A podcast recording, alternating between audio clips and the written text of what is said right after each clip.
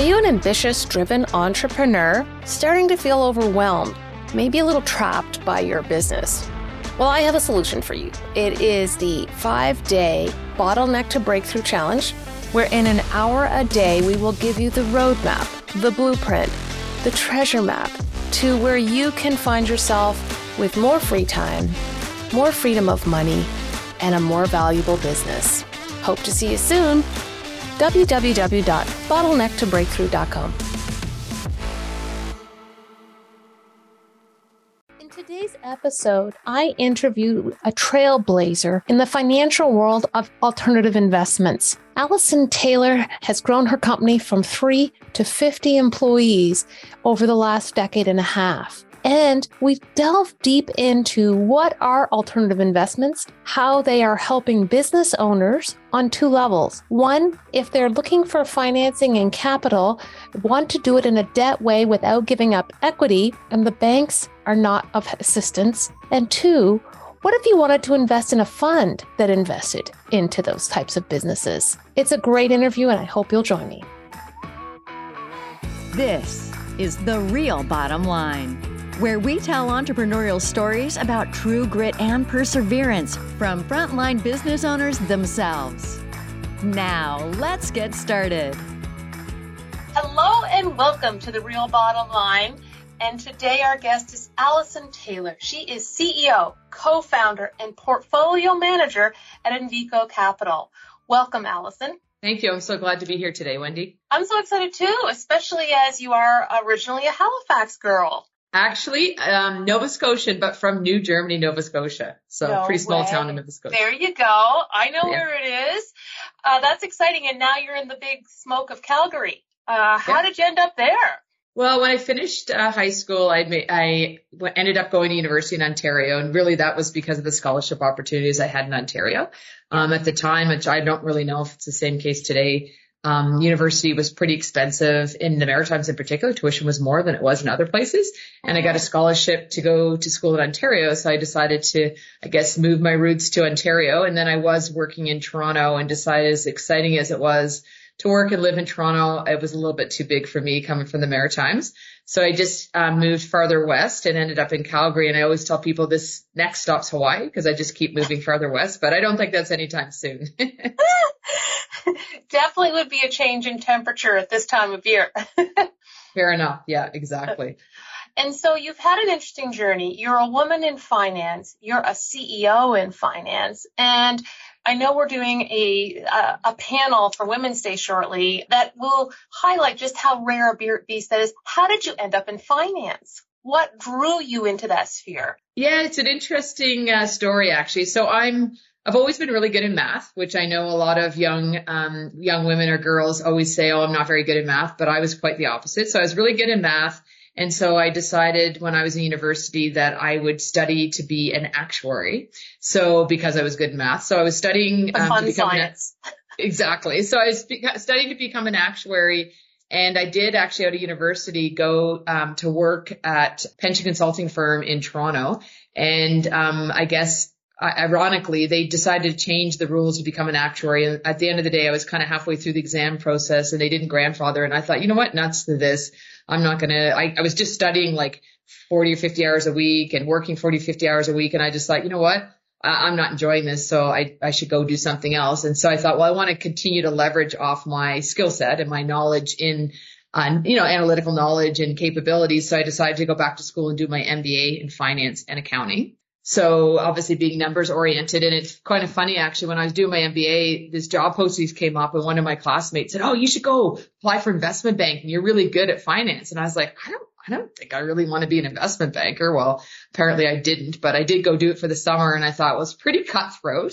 So I think the big thing for me was, um, I think in investment banking, at the end of the day, I always tell people it's really good experience. You get a really good, I guess, kind of feel for what's happening. But unless your most important thing in life is making money, that's probably not the long-term uh, mm. career choice. And for me, obviously, I think there's so many other things outside money. So I decided, you know what, this isn't going to be for me in the long run. Although I did like the intellectual challenge and the excitement of doing M&A, but I just didn't like the intensity or the, I, I for me, it wasn't even so much the intensity. It was more, you know, you come into work and it was like you had to be the last one to leave. I'm like, well, if I don't have work to do, I'm going to leave. And I remember when, when I was doing the summer job, it's like, I'm done my work. I'm going to go. And they're like, no, you're not going to leave. I'm like, yeah, look at me. I'm in my coat and I'm leaving. And they're like, wow. So I think for me, I just was like, I'm not going to put time in just to make it look like I'm busy. So mm when I mm. graduated with my MBA, I decided to take, I, I'd almost call it an MBA light route and go work at um, Ernst Young in their corporate finance group. And it was a great experience for me and you know, being at a big firm, you obviously get a lot of uh, training, which I think was great, and I got a lot of uh, additional skill sets that I didn't learn necessarily in my MBA. And the funny thing is, going into my MBA, I was like, you know, my big goal is to work at a massive company. Like, I want to work at the biggest company ever, which Ernst Young was like 110,000 people. So I was really living the dream working at a large company. But then I realized I actually wasn't a fan of the bureaucracy and I didn't really, I didn't really appreciate going into the, into the space, what that would be like. And I, and I understand the bigger the company, the more, you know, rules and policies and procedures you have to have.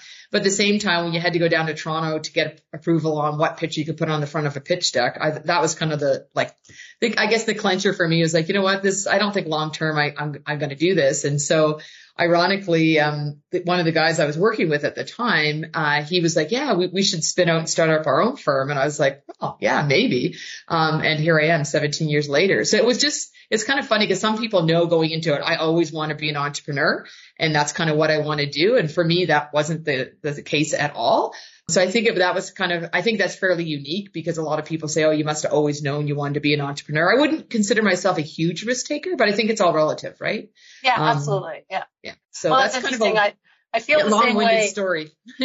well, no, it's a fascinating one because it's everyone's journey into entrepreneurship is a little different. And what I enjoyed about your story is uh, there's a, a point along the way, whether we go in it one way or the other, that we become unemployable by others. Fair enough. because now that we're used to kind of calling the shots, running the show, all that thing, it makes it harder to come in under others potentially. So what have you learned? How big is your firm now? Uh, what does your firm do? Yeah, so we're um, anywhere about plus or minus 50 people. So we've grown a lot. Obviously, when we started back in 2005, there was basically three of us. Um, so the growth has been tremendous. And in fact, I believe in 2022, we added 27 people. Of course, there was some natural attrition. So we, even in the last three or four years, have really been on quite a trajectory of growth. Um, so basically, at the end of the day, uh, we are an alternative investment management company. So we're basically structuring and managing products for investors that aren't publicly available in the public markets. So they don't have underlying stocks and exposure to the volatility in public markets. So we're basically uh, creating um, alternative funds, different structures in different industries to provide those types of opportunities to retail investors. And the reason why I focus on the retail investor side is that um, a lot of people I know sometimes I present and I'm like, how many of you own alternative investments? And like maybe half of them put up their hand. I'm like, how many people here are, you know, employed and have Canada pension plan, uh, assets in, you know, as a part of your retirement? And everybody puts their hand up. I'm like, well, you're all invested in alternative investments, whether you know it or not.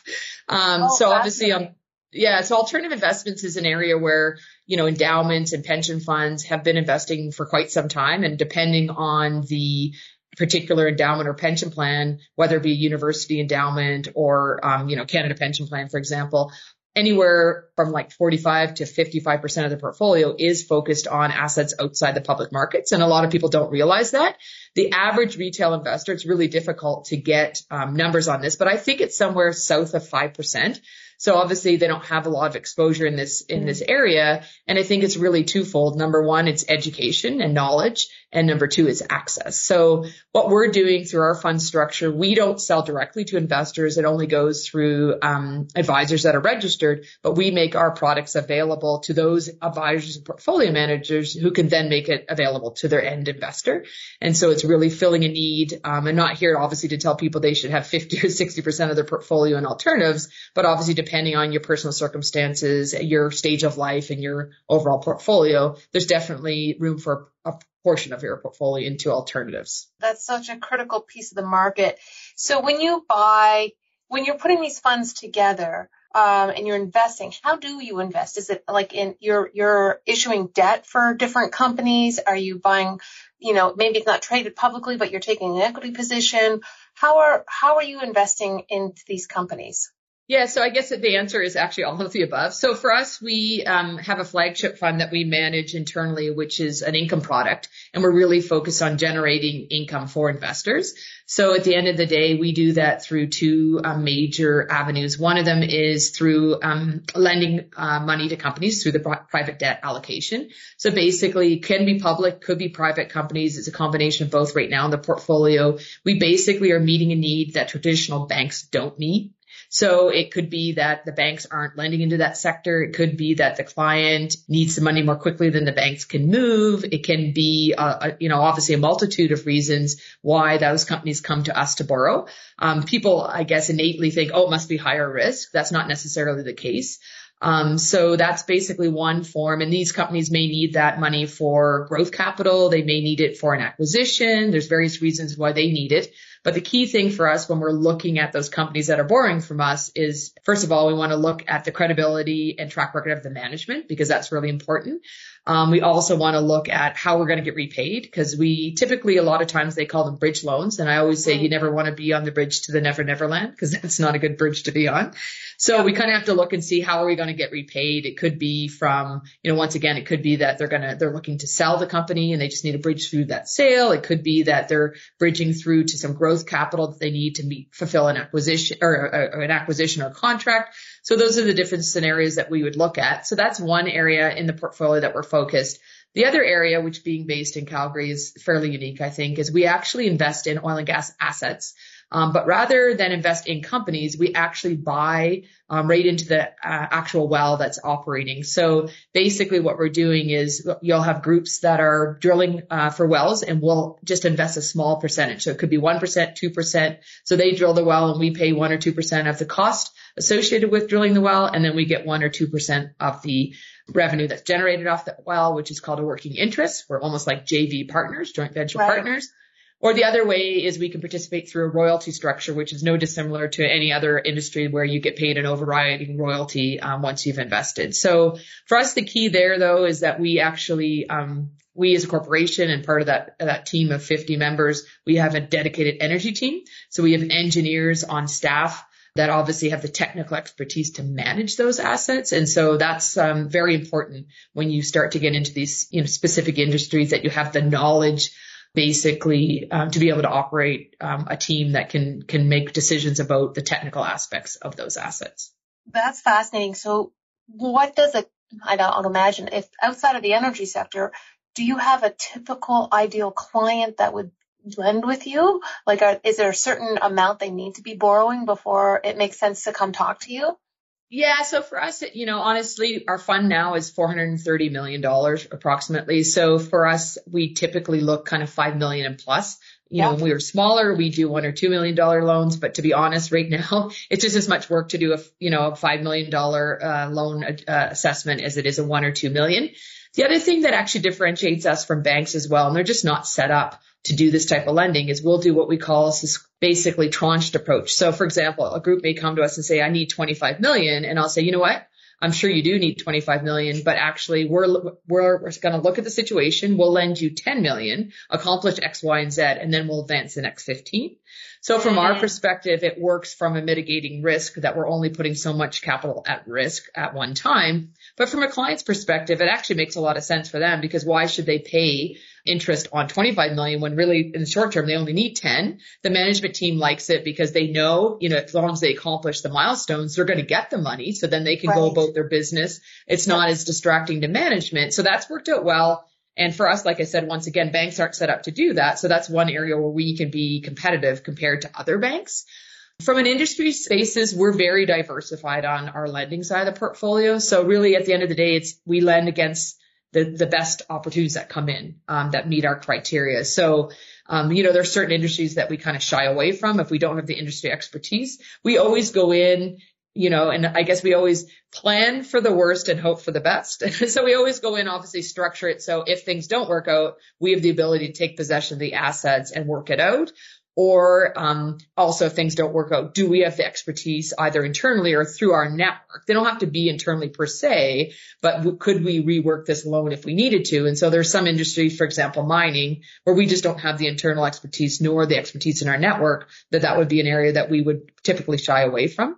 And I always say typical because you, you know, you never say never. It really depends yeah. on the opportunity that comes forward. Um, but we're also able to, the other thing that's, I think, different from ourselves versus, uh, say, a, a traditional bank is we can give you a quick no too which I think is, is good for clients because a lot of times they'll be dealing at the bank and depending if they're dealing with like, like a local bank person, like for example, in your, you know, um, part of the country, they may be like dealing with a branch manager in Bedford. And he's like, Oh yeah, we can do this. Get me this, get me that. And all of a sudden it goes to Toronto or wherever Montreal for approval. And they say, Oh no, we're not lending into that industry anymore. Meanwhile, the client spent all this time. Whereas yes. for us, they can give us something in and we can say, oh yeah, no, that totally doesn't work for us within like basically a day. Or yeah, okay, this is something that we could potentially work on. So that I think is a, a differentiating factor as well.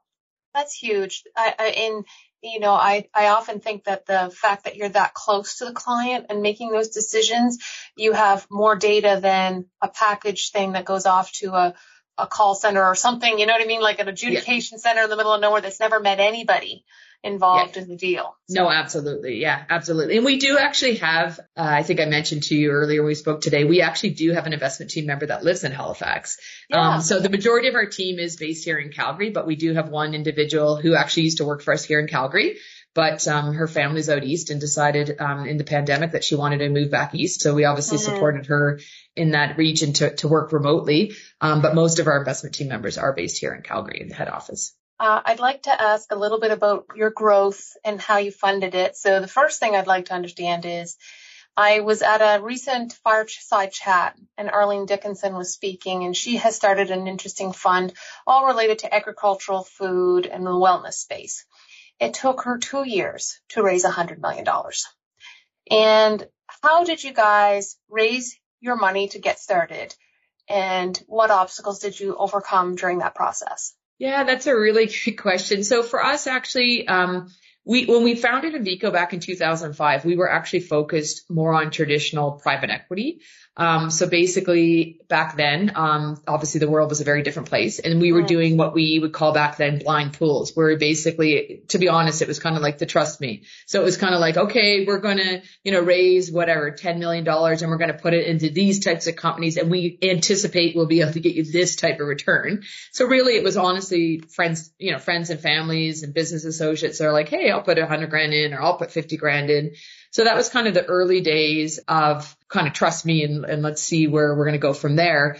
Um, obviously we've evolved a lot from there. Part of, you know, we've learned a ton of things along the way. But one of the things that we learned, I guess, and as the market evolved was that people, re- we realized people really didn't want to necessarily be focused on the equity side of the balance sheet and swing for large returns. They were more focused on wealth preservation. I think that was more of a shift that happened as a result of the financial crisis in 2008. I think in some ways people's expectations were grounded and they realized, you know what, I'm good with a seven, 8% return. I don't need to get 10, 15, 20, 25. So I think that was one of the things that helped us pivot. And then we also said, you know what, let's be on the debt side of the balance sheet because we have security. Like I mentioned earlier, if things don't work out, then we can basically take possession of the assets and then we can work it out on our own time frame. So that was one of the things I think that was success, the keys to our success was pivoting to the debt side of the balance sheet to get that security and focusing on structuring our products so that we could give people a preferred return. And I always say preferred because nothing's guaranteed in life except for death and tax, unfortunately.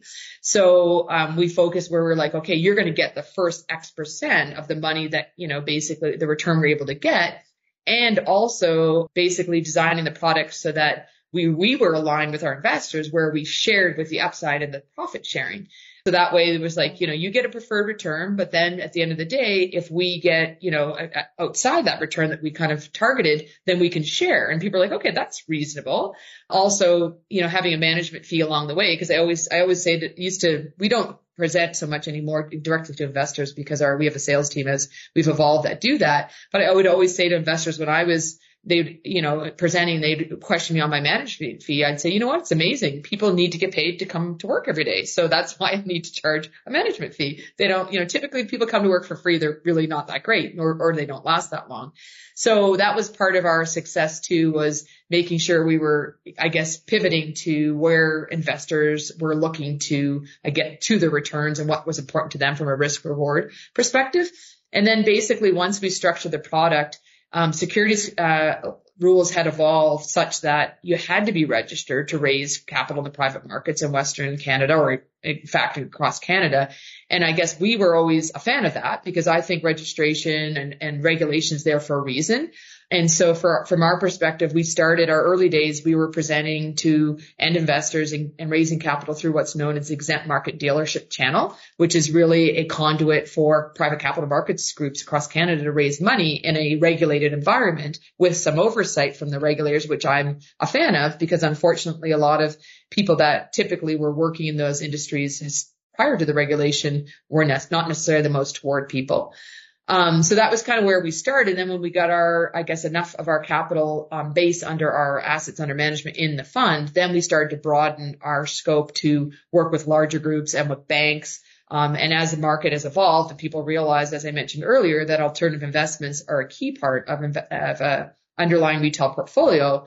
Um, we've had more and more adoption and broaden our distribution channel.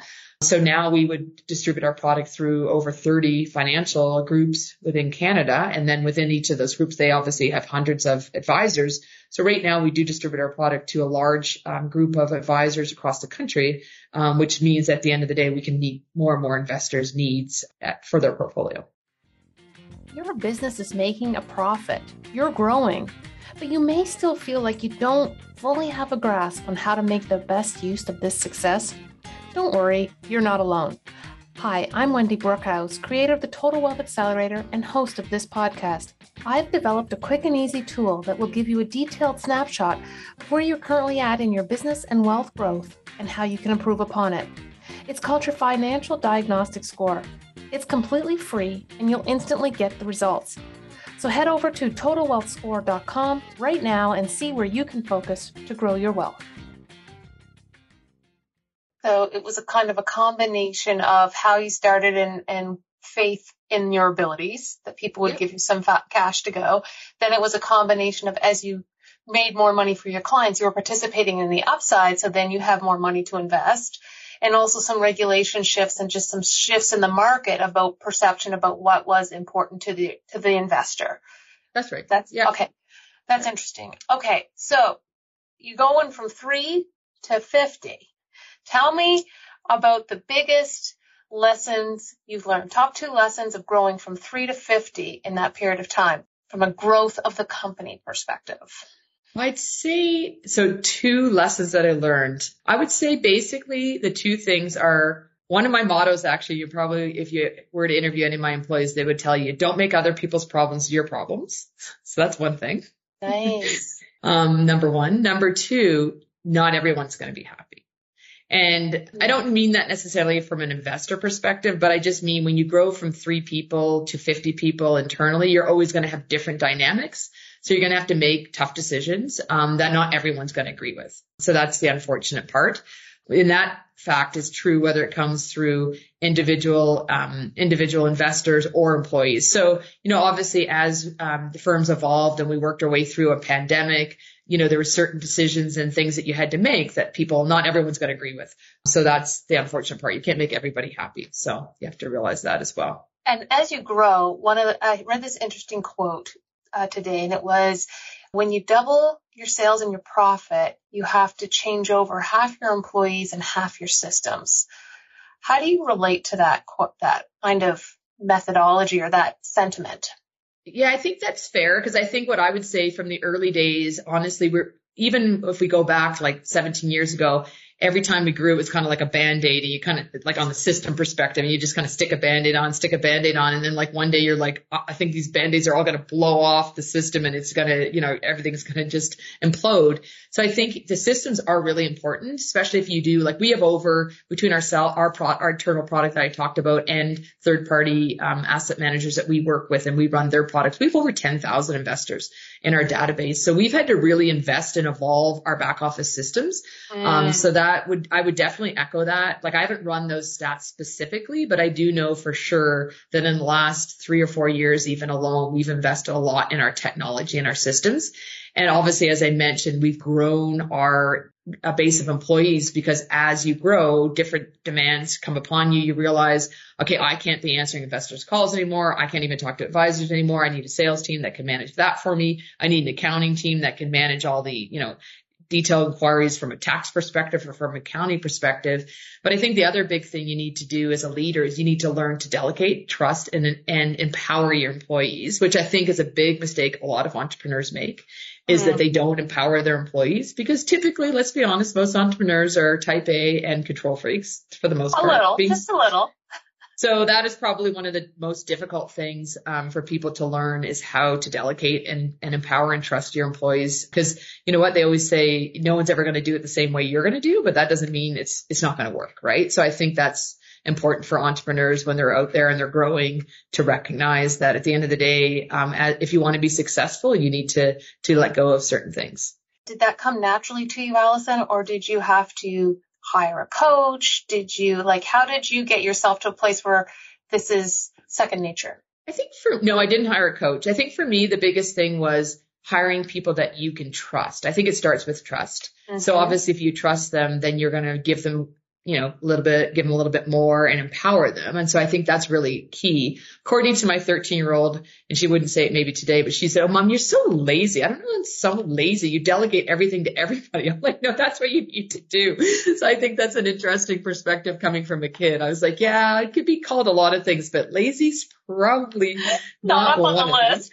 no, exactly. So I thought that was pretty funny that she looked at it that way. And I guess I didn't even really realize that I was doing it until I started to try to mentor some of my senior employees. And I know I can think of one in particular. He's like, I'm really trying to do it. I'm trying to delegate. I'm trying to learn from you. So I think honestly, it came naturally to me to delegate. And I think part of it is you realize there's only so many hours in a day. I can't do all this. Like when we started Invico, I did the books myself. So that tells you like, and now we have, I mean, I think our largest team, I not think the largest team we have of one particular department would be our kind of accounting and operations team, which was 16 people. So obviously they're a big chunk of the 50. And honestly, obviously I oversee that, but I, I have nothing to do with the detail day to day, in that department. They, they manage it all for me. So I kind of like the thought that you, you used to do it so that you would be grounded in what it should look like and have some critical thinking ability around, oh, does this look right or does this not look right? Yeah, no, I think that's a good point. Absolutely. Like I can pretty quickly look at something and go, yeah, that doesn't look right. Or that, you know, directionally, I don't think that's in the right direction and can inquire. And, and it, I think it's, it's actually a, really a bit of a reality check for some of the newer employees we have when I ask some of those kind of questions. They're probably thinking, how did she know that? I, uh, I have the ESPN is what I would say. Yeah, um, exactly. The uh, question, it, this leads naturally into my next question, which is, you know, when you look at your roles, CEO, co-founder, portfolio manager, portfolio manager feels really in the business versus CEO, which feels like it's on the business. What percentage of your time do you spend thinking about the future and where the business might go versus you're doing stuff in the business? Yeah. So from the portfolio management perspective, like we actually have now, once again, as we've evolved, we have a chief investment officer who's oh, obviously running the day to day of the investment team, if you will. So we basically divided our, from the portfolio management perspective, we divided ourselves into kind of two um, investment committees. So, and they meet, both meet, well, the diversified investment committee, which is basically the one that's allocating to the private debt sleeve of the portfolio, we meet weekly. So obviously I sit those committee um, meetings and obviously I'm available as needed, you know, on a day to day basis for input or, or, you know, ideas on the direction we're going. But typically, um, most of my work on that is done at the investment committee level because I have a whole team of, of people that are preparing for that investment committee meeting. So the uh-huh. value that I'm adding along with my business partner is in those meetings saying, what about this? What about that? Questioning, like just yes. like you would in any other larger organization when something comes to investment committee. And we have the same similar committee on the energy side, which typically meets every other week, although sometimes lately it seems every week if we have a lot of deal flow. And that obviously we have different people that sit on that committee because two engineers internally sit on that committee. But the chief investment officer, myself and my business partner are the three portfolio managers in the firm and we sit on both of those committees. So that would be really where I'm spending my time on the portfolio management side would be more at a governance level, not into the day to day nitty gritty. Although having said that, I, there will be times when if I'm not comfortable with something, I'll pop open the model and take a look through the detailed model to make sure um, things are, are moving in the right direction. So that's really where the portfolio management side comes into play. So I would say the majority of, not, I wouldn't say majority, but probably it depends on the day. A lot of my time is spent on human resources items, which is part of it is about planning for the future and succession and, and, and moving um, things around. As you evolve, you have to be willing to, to adjust with change. And I think that's one challenge people have when they're growing a firm is, you know, when you talked about the employees, when you said the employees turn over, a lot of times naturally people turn themselves over because they don't adapt well to change. Mm-hmm. So that's mm-hmm. one of the things that's a constant, I guess, you know, draw my time is human resources issues. And then of course I have to kind of carve out, I try to carve out one day a week to be focused more on the vision and the strategy. And that's where my portfolio, and my, sorry, business partner and I, who are both portfolio managers are thinking about the new funds that we're adding in different areas that we can go into. So we launched a partnership last year with Morgan Stanley on a fund that we made available exclusively through us in Canada. Um, we're looking at another partnership right now. So there's lots of different things that we're doing constantly to see how we can evolve and as the industry grows, where we can meet that need for the end investor. I mean, at the end of the day, that's really what we're here for is to meet the needs of end investors in terms of helping them preserve their wealth and that is focused strictly on private markets. So we're, we are both, I guess, able to manage public portfolios. We have that credentials and capabilities, but that's not the area that we're playing in. So fascinating. So to, at minimum, 20% of your time is really forward thinking. And yeah.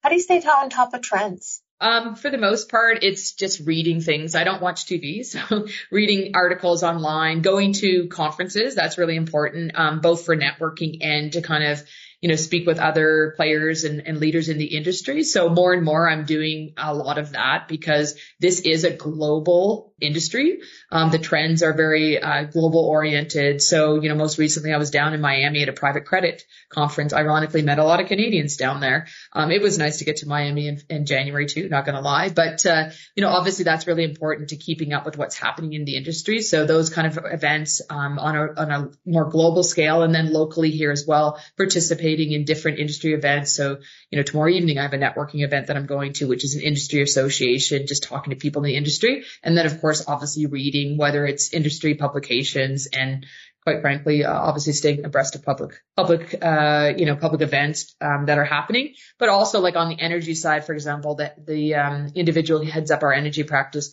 they're constantly sending us updates kind of on the trends of where commodity cycles are going, what's happening in the industry. So, and my chief investment officer is constantly bringing forward articles that are relevant to us as an, an industry or us as an organization. So I rely on my employees to bring forward those types of things as well. Amazing. What is your vision for Invico Capital?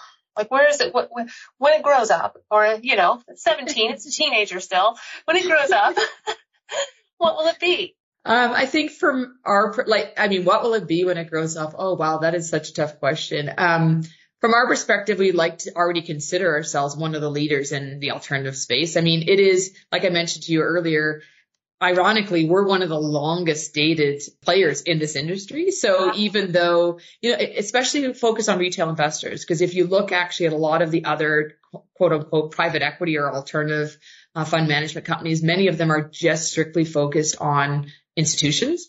So obviously there's a whole different dynamic of being involved in the retail space and making yourself available to the average retail investor. That to me is filling a, I don't want to say larger need because obviously it's important for institutions to get that exposure as well. But I think we pride ourselves from that perspective of making our product available to the average investor. So we have investors in our fund that would have $5,000 invested and we have investors in our fund that would have multiples of million dollars invested, right? So it's, it's very, I guess, accessible from that perspective. So I, from our standpoint, one of our visions, which I would say we've basically achieved is making our product available to the average investor. And that's really important for us as we continue to grow the organization and bring, bring out additional products is that we continue to, I guess, stay true to our retail roots, I guess, from that perspective, because I think it is really important to meet that need for average retail investors to be able to access something outside the public markets. So that's one of our big visions as yeah. we move forward as an organization.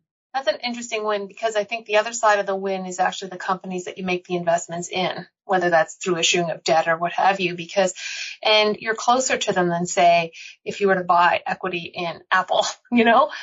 Yeah. You're closer No, it's true. Yeah, it's true. I think like some days, obviously, and it's funny because people say, well, how often do you talk to your portfolio companies? Like honestly, it really depends depending on where they are in their life cycle. So there's some, um, portfolio companies that we don't talk to more than, you know, monthly or quarterly. And then there's some depending on what where they're going through in their growth stage, we may be talking to them weekly. And mm-hmm. some of them, if they're like on our watch list, they'll be like daily, right? So it's, it's very, it is a very active role. And that's why we have a large team to help us obviously manage those day to day obligations and, and, uh, making sure we're meeting the needs. And I mean, it's interesting too, if you look at it from a different perspective, we are also meeting the needs on the, I guess, on the borrowing side that some of these, and many of them are entrepreneurs that started companies, we're actually yes. making that, you know, making capital available to them especially if you look at it on a debt perspective where they don't need to dilute the equity of their firm yes. by getting access to capital. And a lot of them get that. Like, it's interesting because people go, wow, like you're lending money at like, I mean, obviously interest rates have come up a lot as of late, but even, you know, us lending money at 14%, people are like, wow, like how can, you know, clients afford to pay that? It's like, well, if they have a contract that, that they're fulfilling and their margin's 30%, then sure, they can afford to pay, you know, 14% debt. I'll, um, I'll spend $14 to make 30. Let's go. exactly. Exactly. And that's part of it is education, right? Of educating these people about the need that you're fulfilling. And quite honestly, we're creating employment on the lending side of the portfolio as well, yeah. because these are companies that are growing because we're giving them the capital.